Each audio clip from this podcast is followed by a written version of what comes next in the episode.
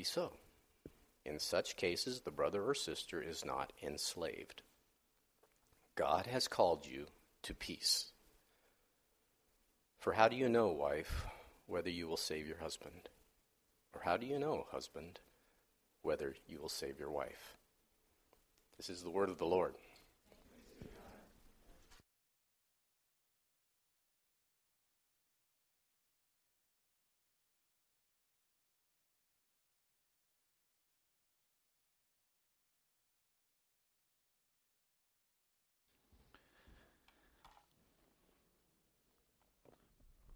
Before we kind of move into the sermon today, a couple things to give the Lord thanks for. Uh, how about the rain?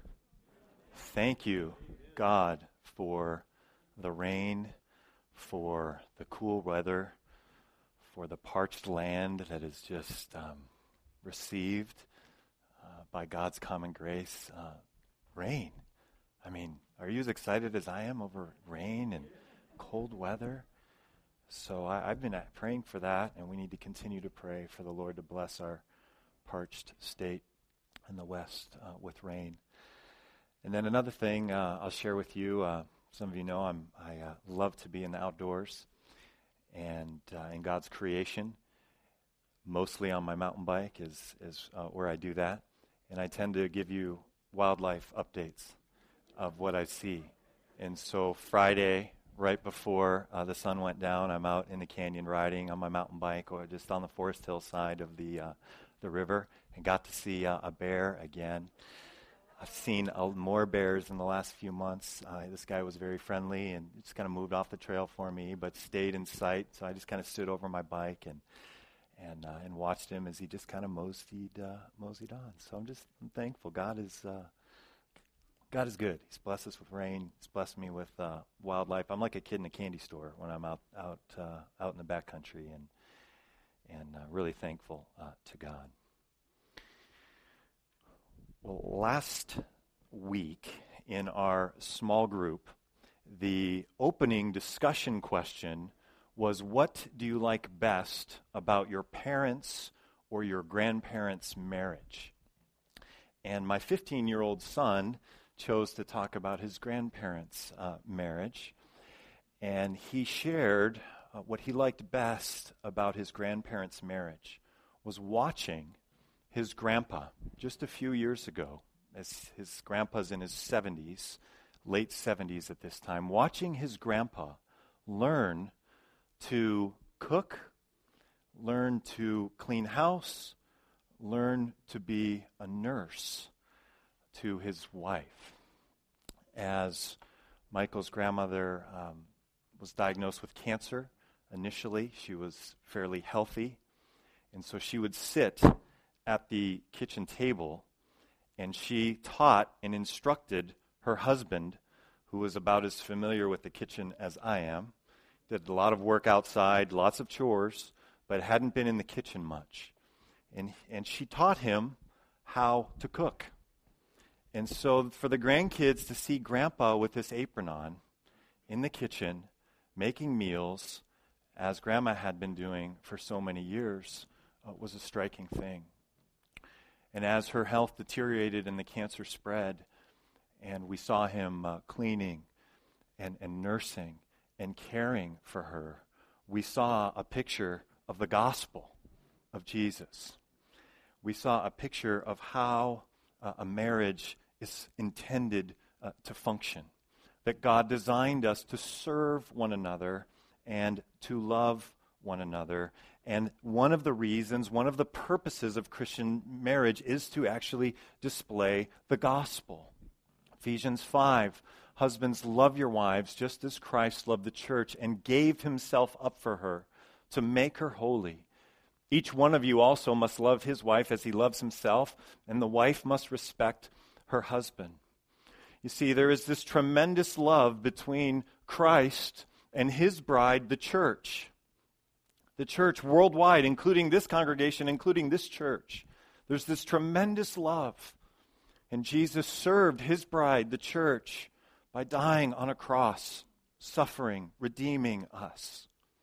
And marriage, one of the main purposes of marriage is to display that and to serve. And, and we watched my uh, father in law and my 15 year old watched his grandpa serve his wife, not out of obligation, not with burden, but with joy. Just as Jesus, Hebrews describes Jesus went to the cross for the joy set before him. He endured suffering, it was sacrificial, but he did it to redeem us. And this is one of the main purposes of marriage to display the love between Christ and his bride, the church. And the Bible tells us that the church, the bride of Christ, is indestructible, that the gates of hell will not prevail against the church. Uh, Walmart uh, may go away someday. Amen? I don't know. Um, uh, Walmart may go away. Apple Computer, big companies, they, they may go away. Uh, the, the Roman Empire uh, is gone. It, it, it, it, it went away. Uh, dare I say it, the United States of America may one day uh, be gone. But the church of Jesus Christ will never be destroyed. And God loves his church. And marriage is designed by God to display this indestructible love. It's designed to be an until death do us part kind of thing. I brought my, uh, my black book uh, with me today that I use for wedding ceremonies and so on, and uh, other ceremonies. And you know, there's nothing quite like um, the wedding ceremony, what we, what we do there. Uh, the, the commitment until death do us part. There's nothing quite like that, any other relationship that we have. When a pastor is called to a church, uh, he doesn't uh, stand up front and take vows until death do us part. I will serve you. We, we, we don't do that, do we? Sometimes that happens. Um, but we, we don't make vows like that to our friends, to our church, or to anything. Why do we make uh, vows like this? I was going to read to you uh, from my book, part of one, to remind you you said something like this do you solemnly agree before God and these witnesses to take your spouse, so and so, to be your lawful wedded wife or husband, to love and respect, to honor and to cherish in health and in sickness, in prosperity and adversity, and leaving all others to keep yourself only to him or her so long as you both shall live? We've said vows uh, like this. And the reason that we say these vows, we may not be aware of it, but the reason that we say it is because God has designed marriage to be a display of the gospel and a display of God's, of Christ's love for his bride, the church. So the design is for this to be an until death kind of love. But in reality, uh, many Christian marriages uh, end uh, prior to death. Some of the marriages, uh, some of you in this room, represent marriages that have ended prior to death, that have ended in divorce. And so, in the sermon today, we have kind of a long introduction, we're going to get to the word here in just a moment. In the sermon today, I have two parts in my mind and two things uh, that, uh, that I want to do. Do we have any slides? There we are. Uh, there, there's two things I want to do. I want to look forward and I want to look back. We're in 1 Corinthians 7, which we're going to look at in just a minute. Paul is giving instructions on what to do now and to, and to move forward. But I also want to look back. And I want to look back at the end of this message, especially for those who have been divorced, who have been remarried. Because I have experienced that those who have that in their past sometimes feel uh, elbowed out, as it were, in the church. They feel like second class citizens in the kingdom of God and in the church. And this should not be. And so I'm going to hit that in the, in the second part of this sermon. So be patient with me today, those of you for whom this is a, uh, an issue that is, is difficult and is very close to your heart and close to your history. So, uh, so that's what I want to do. But uh, let, us pray again. I've had a long introduction here. Let's pray again, and then we'll get into uh, 1 Corinthians 7. Father in heaven, uh, we're thankful for the Word of God. I pray today that you would help me to preach it clearly, Lord, I pray for every marriage in this room that, that, that is current right now, and even for those who are single now in this room that will enter into marriages in the future. I pray for those marriages as well. I pray that the teaching from 1 Corinthians 7 would hit us all today. And God, that we would love you and that we would display the gospel through our marriages even though it is difficult, Lord, it's, there are bumps, there are challenges, and we know that. And so we ask for your grace, and we ask it in Jesus' name. Amen. All right, 1 Corinthians chapter 7. If you're not there, please uh, turn there. We're going to begin looking at uh, verses 8 and 9. Ephesians, I'm sorry, did I say Ephesians? 1 Corinthians 7 and verses 8 and 9. Now, to the unmarried and the widows, I say, it is good for them to stay unmarried as I am. But if they cannot control themselves, they should marry, for it is better to marry than to burn with passion. Now, in case you weren't here last week, we, we finished up last week in verse 7, and let me just read it, where Paul says, I wish that all men were as I am, but each man has his own gift from God. One has this gift, another has that. And so in verse 7, Paul has just finished describing that singleness and marriage are both gifts from God. There is none superior than the other. In the early centuries of, of the church's history, there was this elevation of singleness, a radical elevation of singleness. I mentioned this last week. Some men, there was such an elevation of singleness that many men, when they were called to the ministry, would then put their wives aside to live a more holy life of singleness. This is wrong, but this happened for centuries in the church. Now, today it's kind of flipped, and singleness is on the bottom, and marriage is on the top.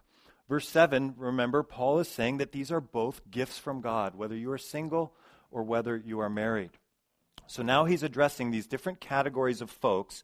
Back to verse 8 now. And the first category are those who are unmarried, like him, or, and, and then the other category are those who are widows. And he is repeating what he has already said in chapter 7 that it's good for them to stay unmarried. And again, I hit this last week, but for those of you that weren't here, I think what he's getting at is the, the, reality of the freedom to advance God's kingdom as a single person as compared to the responsibilities you have as a married man or a married woman with children.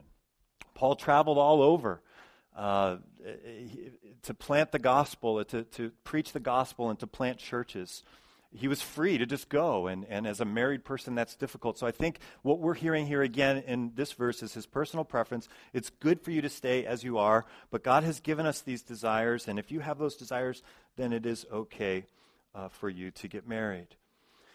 So, so I, I want to uh, I want to say um, uh, about verse eight. It's interesting Another reason, I think, that he mentions widows here. Notice in verse 8, he doesn't mention widowers, it's feminine.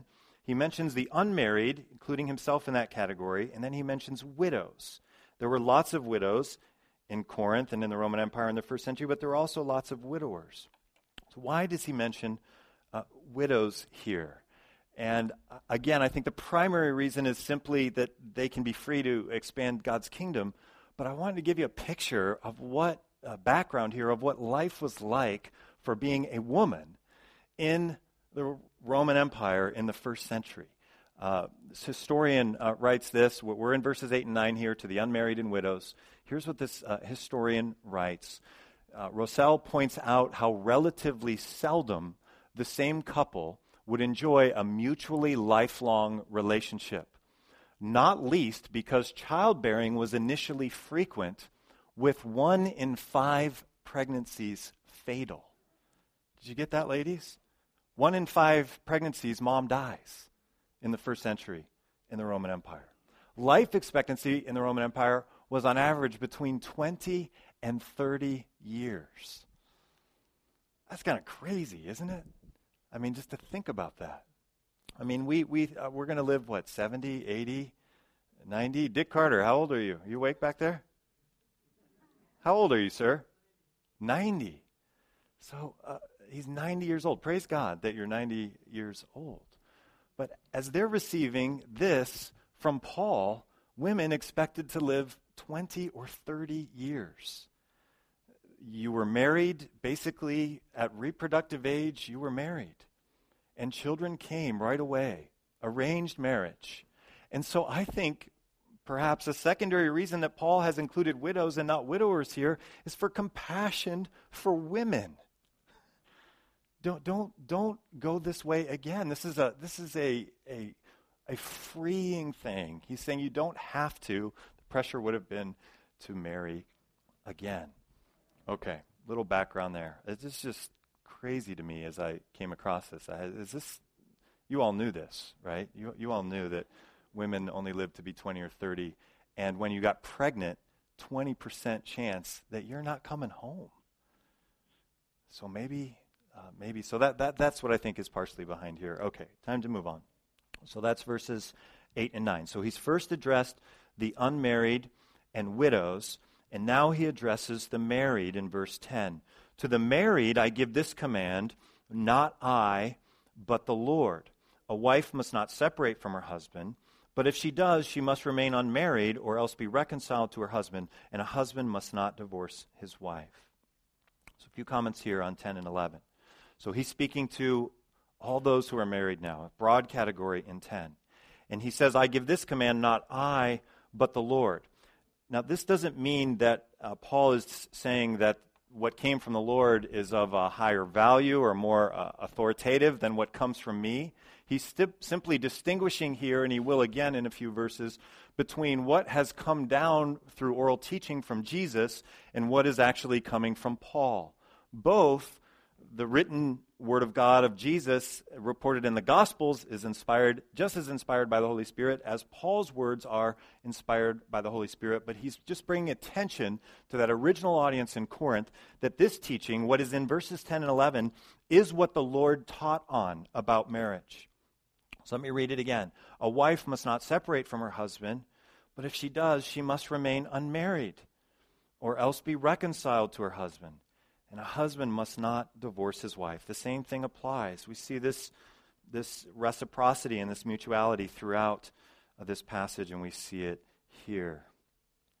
So this is, uh, so this is tough, verses 10 and 11. Uh, it's very clear here. There's no ambiguity what it's saying. It's saying you shouldn't be divorced. If you are, your options are to remarry or to remain single.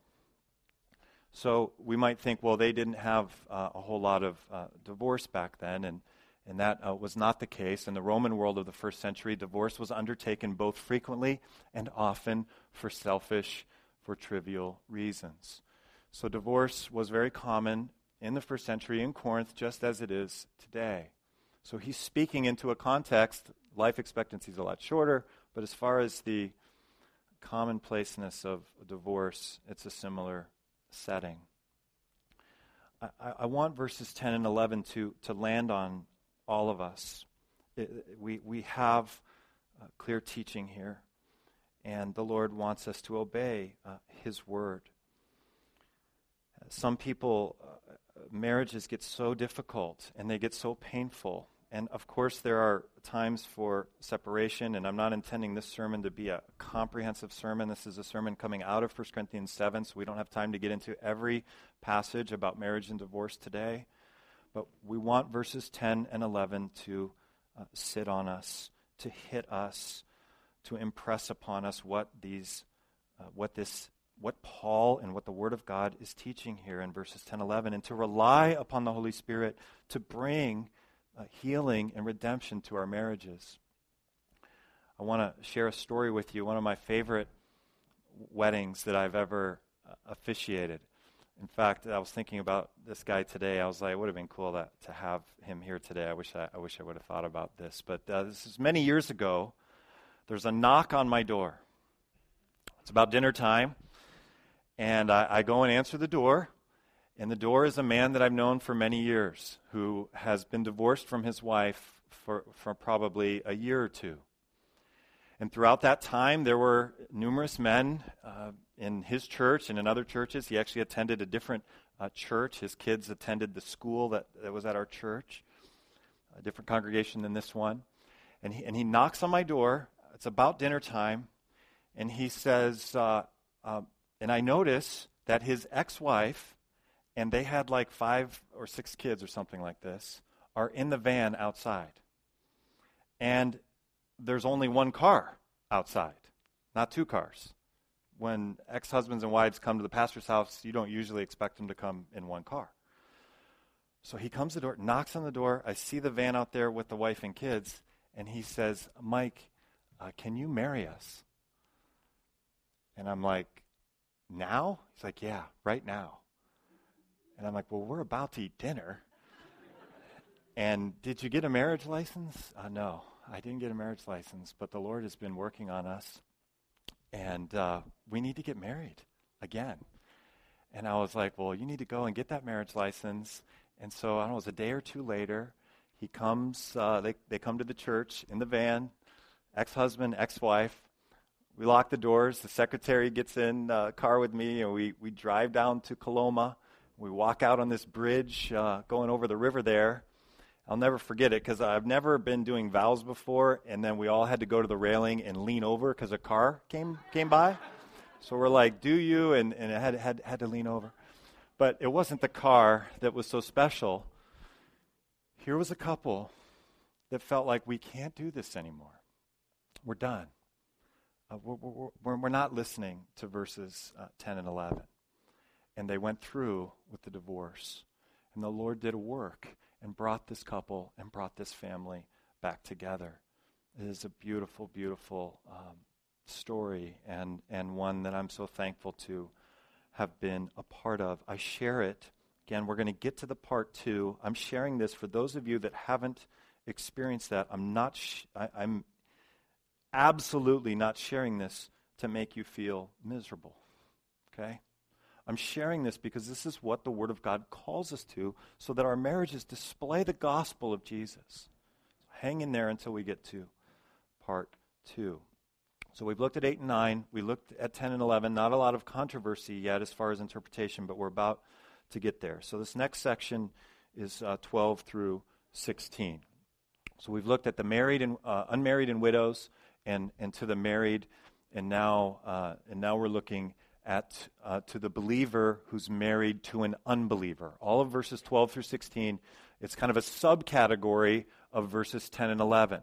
So 10 and 11 is broad, and then 12 through 16, uh, what we're about to look at here, is a believer married to an unbeliever. So, verse 12 To the rest I say this I, not the Lord.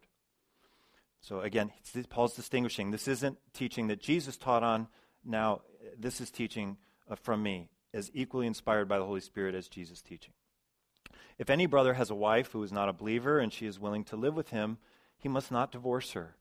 And if a woman has a husband who is not a believer and he is willing to live with him, she must not divorce him. So let's pause here for a second. So this is a, a really, you, as the church is new and and Jesus has recently raised, uh, been raised from the dead, and the church is getting going. You could see where, uh, if you remember all the way back to chapter 7, verse 1, they have written to Paul asking for some help about how to live. And so he's responding, all of this chapter, he's responding to their request for help about how we should live. And you could see some of them in this scenario where uh, they weren't they didn't know the lord and, and one of the, the husband or the wife comes to know the lord and the other one doesn't what, what do we do paul this, this doesn't seem to work very well. Uh, what, what should we do? And he's, and he's clear on uh, what to do in verses 12 through 13 that the believer should not divorce or, or, or, or separate. And so, uh, one, one church in their uh, policy statement uh, has described this as a mixed marriage. When you have a believer and an unbeliever, though the mixed marriage may end in divorce, the believing spouse is not given permission to initiate divorce. That may happen. But he's saying in, in verses 12 and 13, uh, no, uh, don't, uh, uh don't go that route. You need to stay married. So let's look at verse 14. I love verse 14. This is a difficult verse. And uh, the, all the rest of this is controversial. This whole thing is controversial, right? But uh, let me read verse 14. For the unbelieving husband has been sanctified through his wife, and the unbelieving wife has been sanctified through her believing husband. Otherwise, your children would be unclean, but as it is, they are holy. So, what do we do with this verse? So, here's how I think we, should work through this verse. If you just read this verse on its surface, you would think that the unbelieving spouse and the children are saved. They're sanctified, they're made holy. So if you just read that verse, you might think that. But of course, we shouldn't think that because the Bible is very clear that we're only saved by repenting and believing in Jesus, that we're saved by grace, by, uh, through faith alone, by grace alone, through faith alone, in Christ alone. We're saved by faith alone, but not a faith that remains alone. Our faith produces works which evidence that our faith is genuine.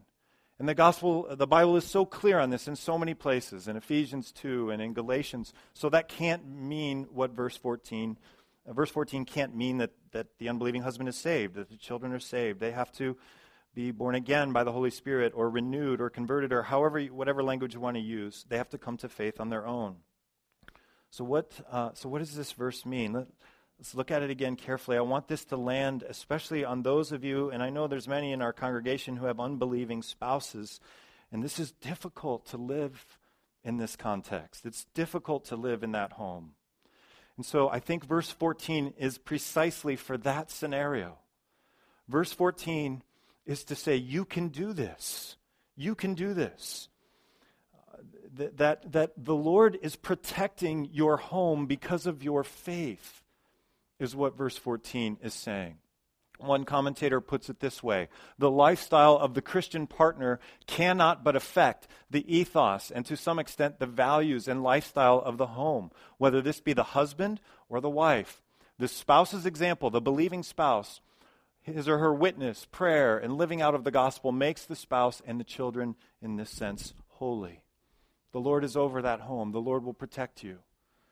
Um, stay uh, you don't have uh, the freedom uh, to, uh, to leave here. This is what verse 14 uh, is saying. So let's move on uh, to the most controversial part here of this passage, verses 15 and 16. Verse 15 is the most controversial and debated one, and godly people disagree uh, about what it means. Verse 15, but, the, but if the unbeliever leaves, so you don't have the permission to divorce, but if the unbeliever leaves, let him do so. A believing man or woman is not bound in such circumstances. God has called us to live in peace. So the interpretive issue here is what does not bound mean? And I want to suggest that it does not mean what many suggest it means, which means that this if the unbelieving spouse deserts the believing spouse, that the believing spouse is free to remarry. I want to say that that is not what verse 15 is saying. And I want to give you some reasons for that. And the first one is really verse 16. Look at verse 16. How do you know, wife, whether you will save your husband? Or how do you know, husband, whether you will save your wife? So in the very next verse, Paul is assuming that the believing husband or the believing wife of this mixed marriage is remaining in a place of prayer and identifying and describing that person as your husband or your wife. So, so when it says in verse 15, a believing man or woman is not bound, what this is meaning is that the believing man or woman is not bound or enslaved or required to move with or to act as though or to pursue this unbeliever who leaves uh, if you were the man who was believing and your unbelieving wife leaves that you that you need to kind of pursue her and, and be after her and force her. No, you, you let her go. You let her go. That's what this uh, means. The King James Version translates it this way But if the unbelieving depart, let him depart. A brother or sister is not under bondage in such cases. I know I'm getting a little technical here. I hope I don't, I don't lose you. But the verb here in verse 15 that the NIV translates not bound is the verb doulao. And you may be familiar with the noun form of that verb, doulos, that Paul uses at the beginning of almost every one of his letters. He describes himself as a servant, a bondservant, or a slave of Christ. This is how he describes himself at the beginning of almost every one of his letters. And our translators don't translate it slave because the word slave in, in American English has so much baggage tied to white supremacy and racism that isn't present in the first century with this word. that they translate it bondservant or servant or something like this. This is the same word, just in the verb form, doulao, used here. A believing man or woman is not enslaved in this circumstance. Let the person uh, go. Uh, let, let, him, let him do so. Uh, you need to live in peace. So, just a couple other comments, and then we're going to move to verse uh, to the second part of this sermon. This is again talking about verse 15.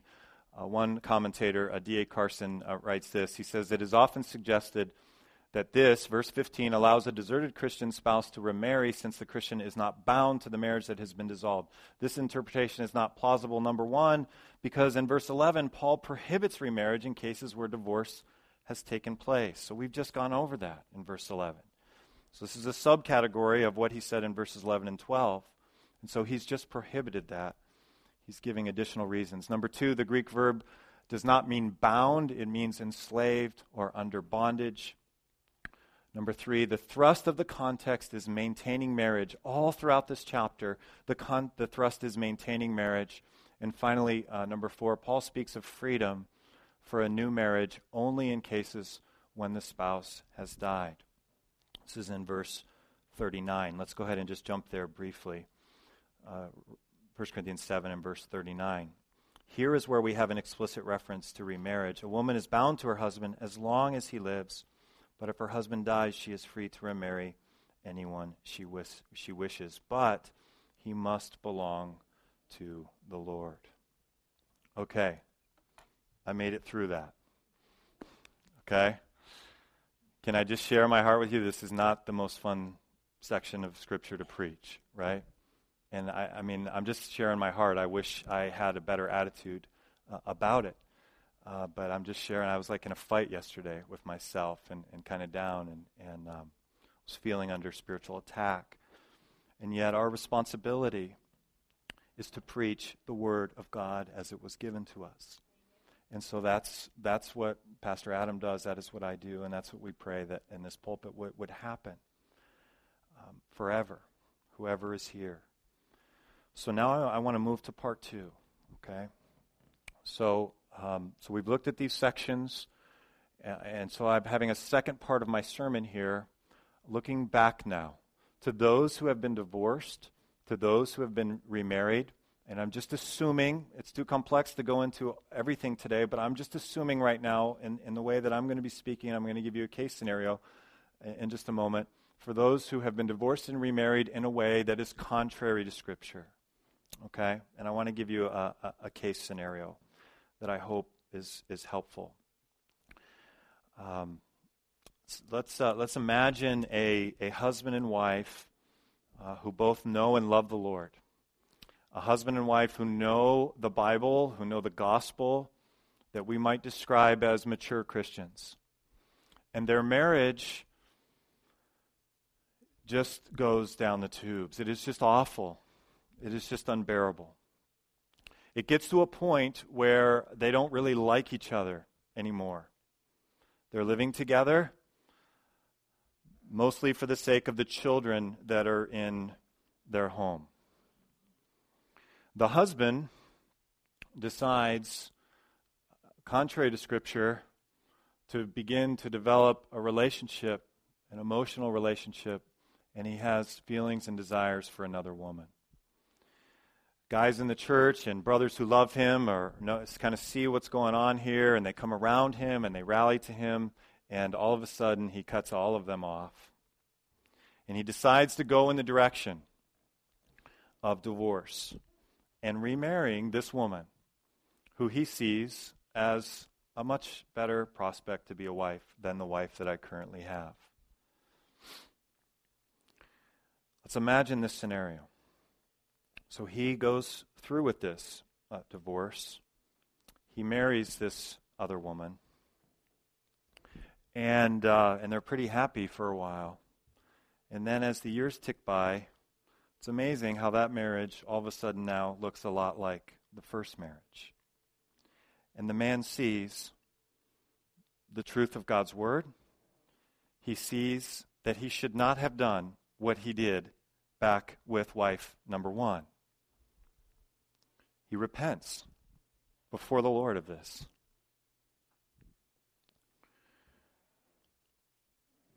Now, let's assume that man comes to our fellowship with wife number two. That man should be welcomed and loved into our fellowship and encouraged to love his wife that he has now in the way that he should have loved his first wife, the way that 1 Corinthians 7 describes things and, and other passages in the New Testament. And it is our responsibility to affirm and love that man and that woman. And for some reason, we're, we um, in the church have become experts at, at elevating certain sins and making people feel terrible. And, and we ought not to do that. And that's why I have part two in this sermon today. So, um, so I have a, a, few more things to say. I just want to be really clear. Uh, what, what this man should be able to say, along with all of us, this man in this case scenario I just put forward, he, he should be able to say, My sin, oh, the bliss of this glorious thought. My sin, not in part, but all of it, is nailed to the cross. I bear it no more. Praise the Lord. Praise the Lord, oh my soul.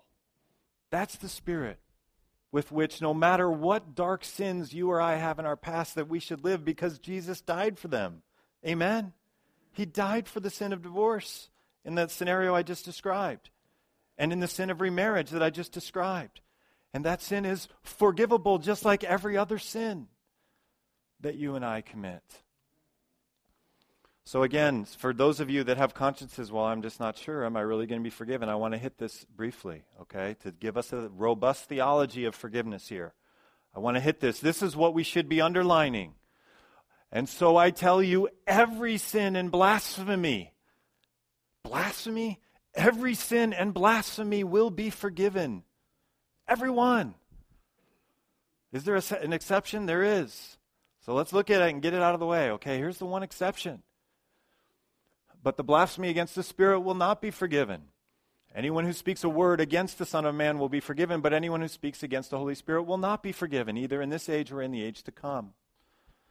So, what is the blasphemy of the Holy Spirit or this one sin that is not forgiven? Well, it has nothing to do with marriage or divorce or sexual sin or, or anything like this.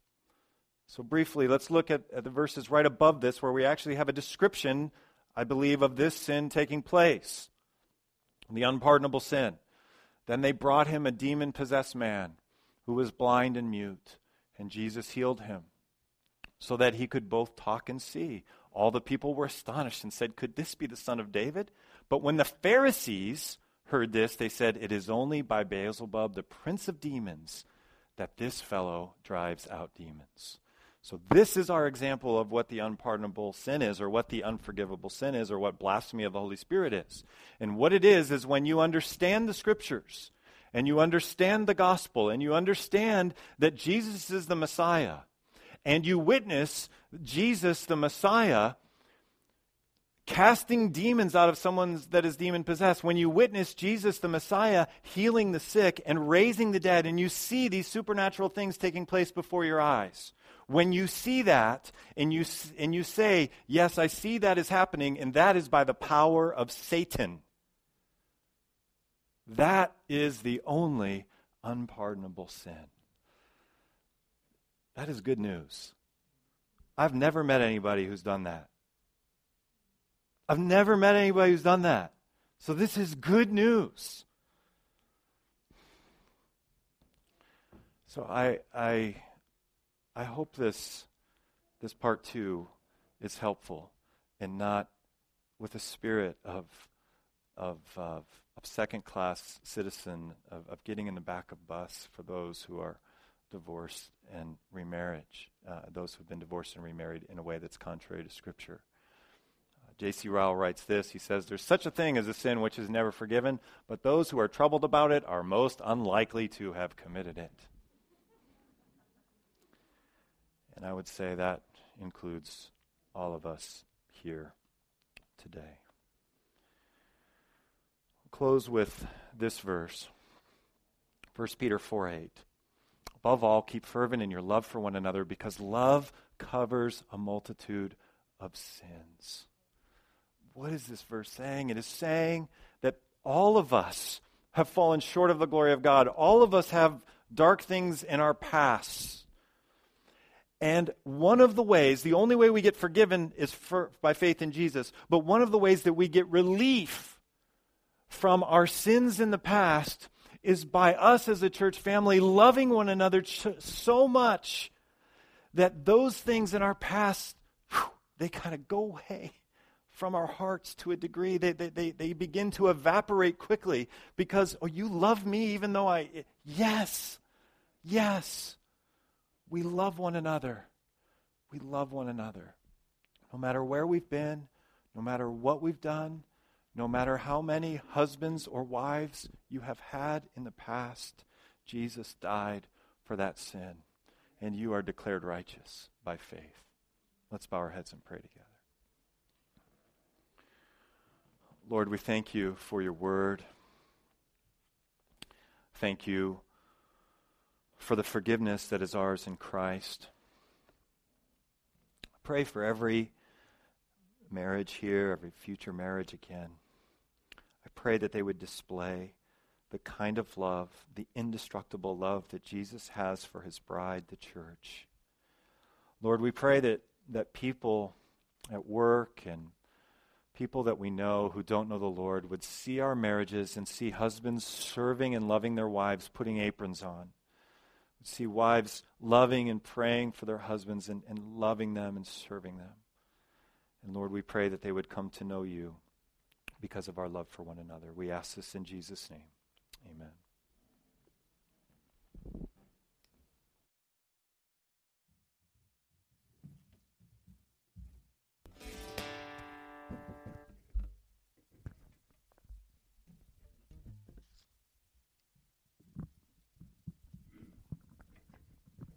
Stand.